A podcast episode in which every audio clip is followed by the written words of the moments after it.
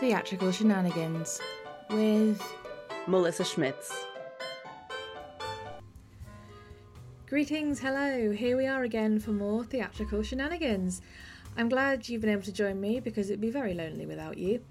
So, we're halfway through our first season, and I hope you're still enjoying yourselves as much as I am. If you've not joined me before, I am Rachel Feeney Williams, independent playwright and your host as we enjoy some wonderful audio plays from brilliant works from playwrights all over the world and enjoy a bit of a chat with a guest.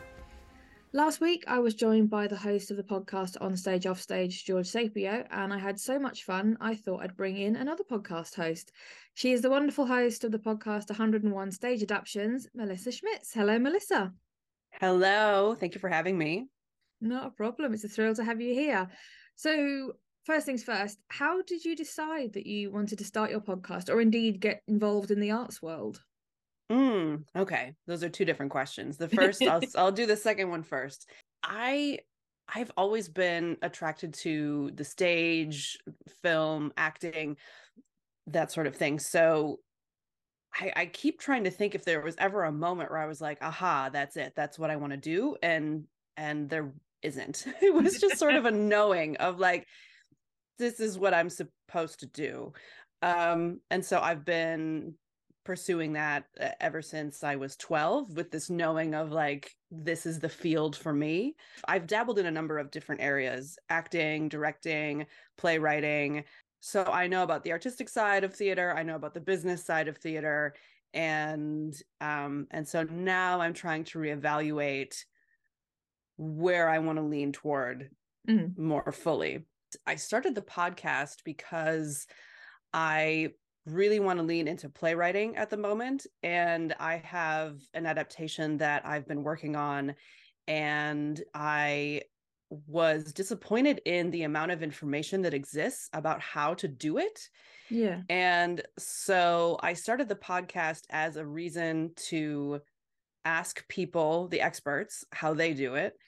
So of course I've listened to your to your brilliant podcast, but for those who don't know, I mean you covered it kind of a, a bit in the in the what it's about, but can you give us a kind of idea of the who's and the hows and how long you've been keeping it going for? Sure. So I launched this podcast in September of this year, 2022. And um, I have been thinking about it and working on it for at least a year before mm. that. And um and part of it was because i wasn't sure what angle i wanted to take. I knew i wanted to do a playwriting podcast but i really wanted um something more specific. And so because i was writing my own adaptation that's how i decided well obviously should be yeah. an adaptations podcast. Um and that makes it more specific and more niche. And so when i'm approaching playwrights i I say, you know, instead of saying, oh, would you like to be a guest on my podcast and talk about playwriting? I say, hello, I've read your adaptation and I really love it. Mm. And I think, and I would love to interview you on my podcast. What do you think? And it makes it an easier yes for some of these bigger name guests that I've been able to get so far. And so, what it's about is me interviewing playwrights about a specific adaptation that they've created mm. and then asking them other other questions about playwriting how they do it and and i'm also interested in you know the business side of things mm. and so i'm really hoping to get a full spectrum of the industry in this podcast in addition to the 101 adaptations that i will yeah. feature because of the name yeah but this i mean you mentioned this earlier this is like only one branch of your involvement in the art do you kind of have a, a standout moment for your career so far um not really i feel like my career hasn't started yet honestly like i've uh-huh. like i've done things i have a short piece that i've that i've written um that i produced in college um but i don't really feel like i have launched yet in terms of my yeah. own artistic career hmm. um so maybe maybe circle back to me in about a year because i feel like something is about to to pull through yeah i think i think don't think it's a case of uh, if it's a case of when I think there's there's so much that you have already contributed. We'll see. We'll see. I mean, there was uh, I we talked about this on the podcast. I had my my mentor on Sam Hall, mm. uh, and when I was uh, in college, my first year at university, I was in his production of The Crucible, mm. which was a punk goth post apocalyptic style. That was like really amazing. That was really awesome for yeah, for all of us involved. Mm. Um and so that's a standout moment. Mm. I just interviewed Mary Zimmerman, the Tony Award winning Mary Zimmerman on my oh, podcast oh, a couple weeks ago. That was a standout moment for me. Yeah. Um but um but I feel like more and bigger things are coming. Fingers hmm. crossed. we will keep our fingers crossed for you. Thank you. Moving on from my guest now, I'm going to tell you a bit about the playwright we're here to hear from. John David Brown, author of this week's play Fun, is based out of Atlanta, Georgia, USA, and studied creative writing at the University of West Florida. He has worked extensively with theatres, schools, and community organisations as a writer, actor, director, and educator. Another person with a CV that's exhausting to say. He's also co founded the Peppertown Players in his hometown of Bonifay, Florida. So, his play that we're here to listen to is entitled Fun and is slightly more sinister than some of our other pieces, which is understandable given where it came from. At the time of writing Fun, John was reading a lot of true crime content and at one point asked the question, What draws me to stories like this? In the conversation between the two characters, simply named A and B, you may find yourself asking similar questions, what draws me to stories like these? What's our cultural fascination with the worst parts of humanity? And by giving them so much attention, are we rewarding them with power? Theatrical Shenanigans presents Fun by John David Brown.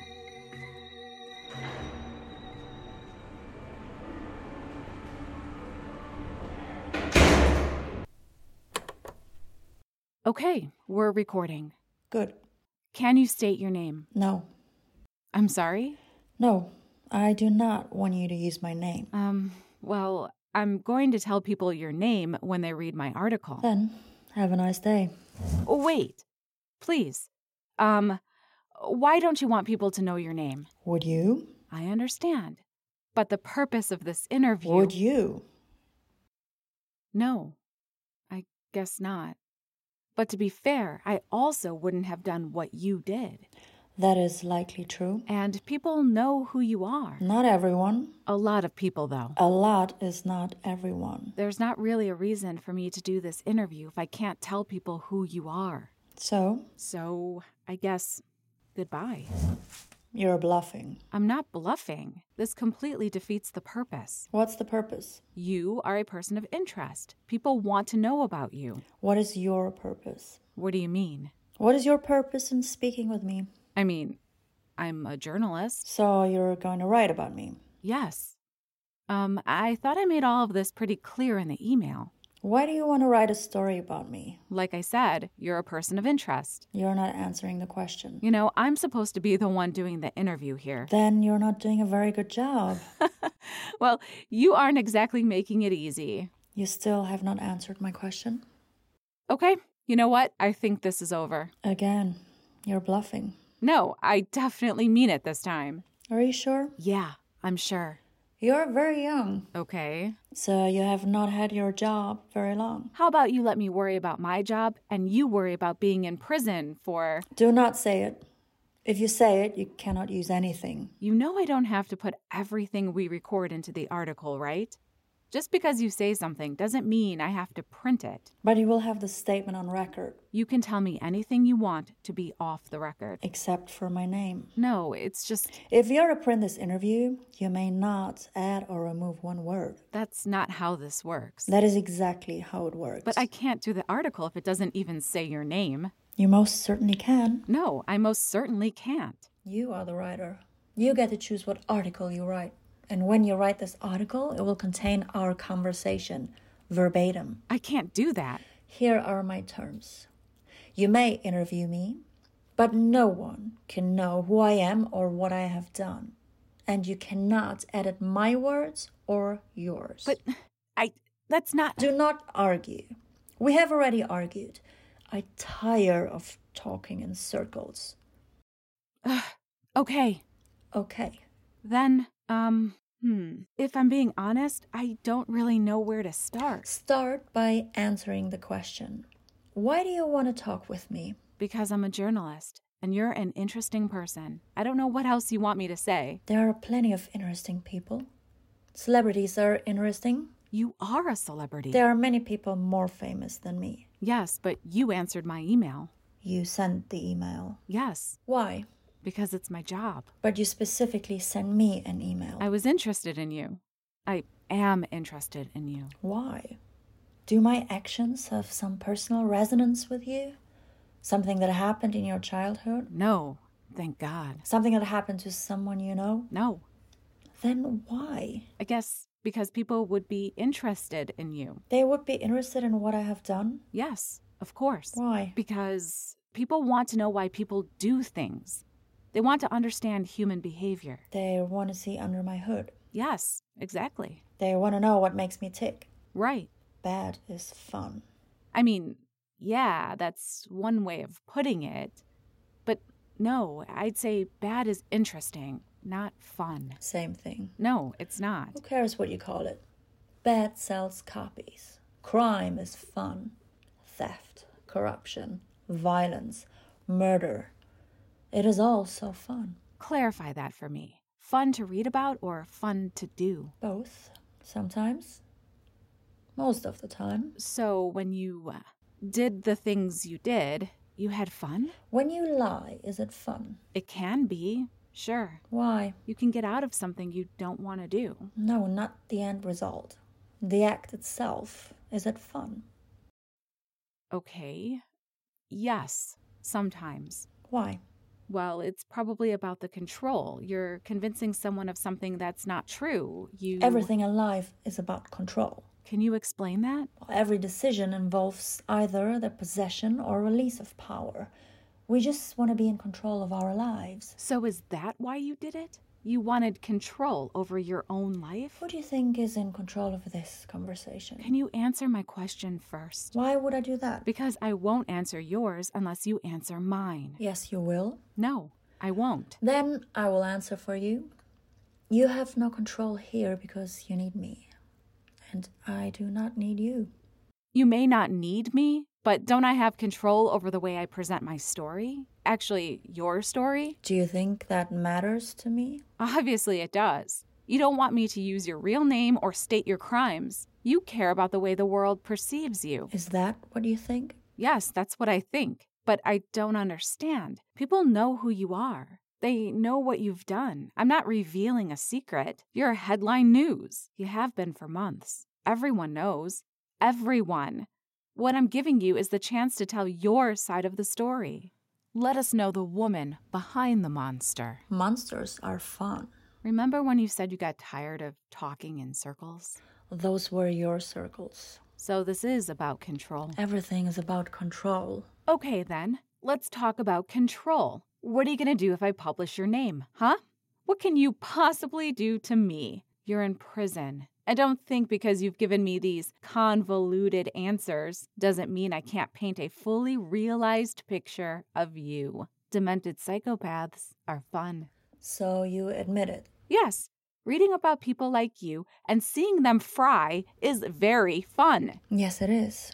Then what's to stop me? Why shouldn't I put your name and the indescribable, disgusting things you've done in one more headline? Why shouldn't I chop this interview up into tiny pieces and only use the parts that serve me? Because all of this has been on the record. I couldn't edit the recording. I couldn't go in and delete the parts I don't want and make sure no one ever hears them. What would you do? Go public? I'm sure people would really care about the opinion of a. Do not say it. Why not? What will you do? What control will you have then? I will kill you. Well, to be more specific, I will have you killed. You're perfectly free to publish my name. You have that power. I cannot stop you. You're in complete control. But there are things I'm in control of as well. And your life is one of them. You're bluffing. I could be. Very true. But do you think a demented psychopath, as you so eloquently put it, is completely without friends? I don't believe you. We are in a prison. This room is heavily monitored. I just said that I would kill you. No one has come in to take me away. Why do you think that is? Goodbye. This was enjoyable. I appreciate your visit. Before you go, let me ask you a question. You now have on record a fascinating conversation, but it is essentially unusable to you.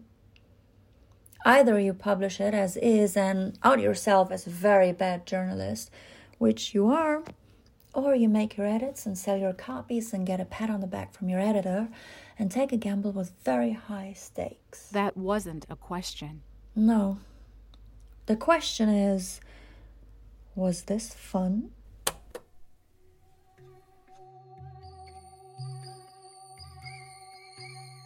I don't know about you, but that last moment gave me chills. That was Dana Hall as A and Hülya Corty as B in Fun, written by John David Brown. Uh, Melissa, first impressions, first thoughts? First impressions, it's a fun, no pun intended. It's a, it's a fun um, sort of cat and mouse Mm. game for two actors and um, I like the the mystery about it. The things are sort of unraveling. Are we going to know what this person did? Like what's going to happen? So I like the the mystery um, that that unfolds. I mean, the first thing that struck me was, despite it appearing to be a simple premise of just two people sat there having conversation, but dialogue does, as you said, have you asking a million questions about these two uh characters and that in itself gives the play infinite potential. Yes and i was also thinking about you know as as an actor or a director the playable nature of each of these lines. Yeah so it's it's a really great scene study as well. Mm. i just the the dynamic between them is so brilliantly constructed because just when you think a has kind of pulled it back uh b completely flips it around again constantly thinking what's what's coming next. Exactly. When I was in graduate school, I took a scene analysis class and we had to outline who is in charge, who, yeah. who is the dominant who is the dominant character in this moment. And so in this play, there's a lot of opportunity to play with each of them trying to be the dominant one, but who actually is the dominant one and yeah. and the different like subtle subtext and other ways that you can play with that and mm. um you know yeah just there's lots of opportunities for for different interpretations or you know different choices to make as an actor or a director. Yeah. I mean originally when i was sent the script there is a line um that has been changed that made it apparent that b was male. Do you think having both characters as women changes the emotion or the tension of the piece? I don't think so. I I think you could do the simplistic thing if you have like two men doing it. I feel like the easy way out is just to have them sort of escalate and start yelling at each other. Mm. Um but that but that's you know that to me that would be too simple and, and too easy you know it's much it's much more interesting i was also thinking about like silence of the lambs and the dynamic between jodie foster and anthony hopkins characters yeah. in that um so i feel like there's there's sort of that element as well but um but i don't think that either of these is supposed to be a certain gender or needs to be a certain gender. Um as i mentioned earlier about the piece's potential and i really do believe there are so many directions that this piece can go simply by almost creating the journey of these characters by answering the questions that you will obviously have by the end of the conversation. So like why is a new to her job? Is she young? Did she something happen at her last job? What crime has b committed? Uh, mm-hmm. but yeah there's definitely definitely questions about you know why why is this particularly interesting to to the journalist? Um why is it why does she need this interview? Or why do yeah. they need this interview? You know um is it is their job based on it? Or was it assigned to them or is it really like a passion article that they're trying to write or does she really have a personal connection to whatever this oh right uh, b character has done Yeah, it's is she are, are they like sort of a secondary or peripheral victim Mm. of of their crimes? You know, that that that could be that could be something to play with as well.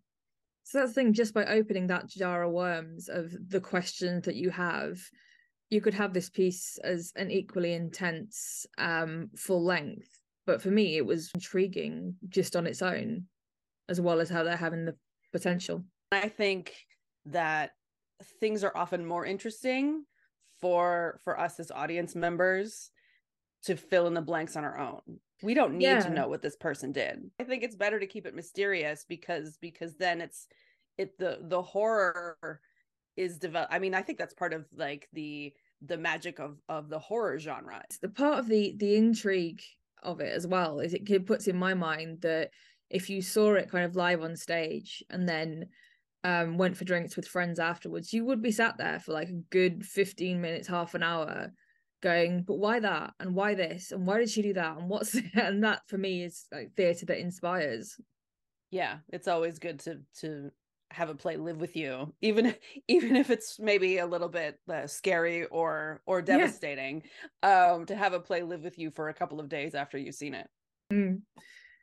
so you have a kind of final central thought of the play itself to me it's sort of a cat and mouse game Mm. but the mouse thinks she's the cat at the beginning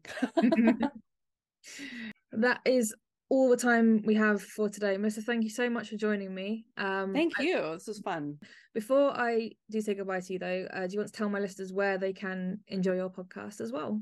yes my podcast 101 stage adaptations is available wherever you get your podcasts so spotify google play apple podcasts amazon music all the places so all the um, places. all the places and you can find me on social media at 101 stage adaptations podcast And that, as they say, is that. As always, I hope you've enjoyed the theatrical shenanigans we've had today, and if you have, then please give us a like and follow on Facebook, and make sure you share us with anyone else you think would like a listen. In the meantime, though, I'm Rachel Feeney Williams. This is Theatrical Shenanigans, bringing down the curtain and saying, I hope you can join us next time. Theatrical Shenanigans was an RFW Scripts production, with music written and produced by Chris Cody.